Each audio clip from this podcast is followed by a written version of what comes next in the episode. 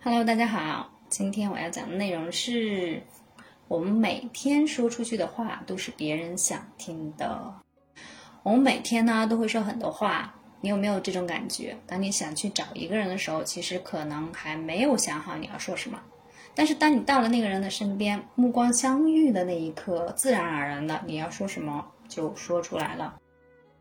这个时候其实发生了一件非常神奇的事情，你想去跟这个人说话。是因为这个人先发射了一个信号，说啊，我需要有个人来告诉我这是什么啊，这样的一些信号，然后呢被你接收到了，正好你能懂他要说的这个内容，然后你就响应了这个信号。虽然你不知道该说什么，但是你走到他的身边，你自然而然的解读了他的信号啊，你就说出了他想听的内容。你做的只是表达。是不是觉得很神奇？人也是可以发射信号、接收信号的。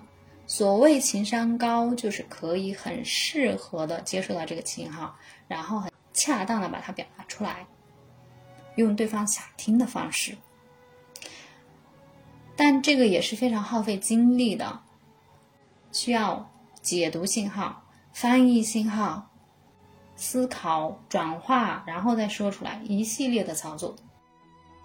当有的人有一些负面信念的时候呢，这个信号不是一个非常纯粹的信息的信号，还掺掺杂着很多的信息。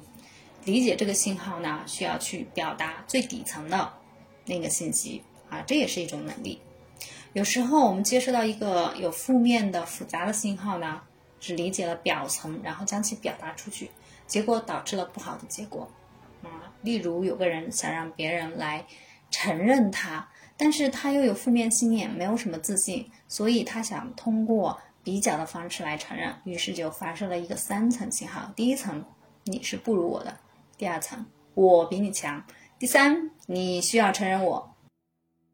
如果是一个对这个信号理解能力比较强的人，会解读到最后一层，那就直接去承认他就好了。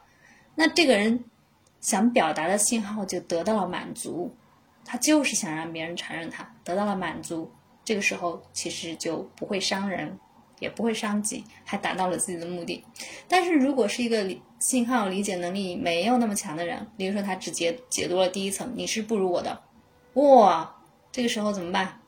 他解读到了你是不如我的，然后这个时候这个人也有自己的负面信念，然后就生气啊，或者说自惭形秽啊。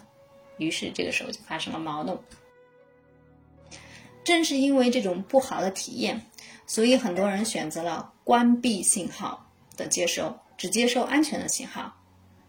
如何区分安全呢？例如说，自己经过验证啊，不会发射不好的信号，或者说，即使这个人发射了不好的信号，我也可以去理解啊，我也可以去接纳，嗯，或者呢，就是身边。一部分人，有的人也验证过程非常长，考验期很长，被人称为就是比较慢热的人啊。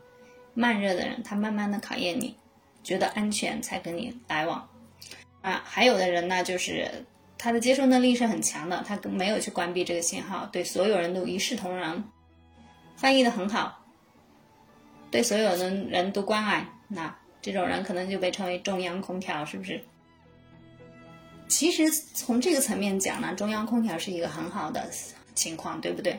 但是为什么中央空调一听呢就带着一种贬义啊？是因为站在爱情的这个认知角度来说的话呢，中央空调这一类人不容易让人去判断你是处于什么目的对我来解读我的信号，对我这么友好，对不对？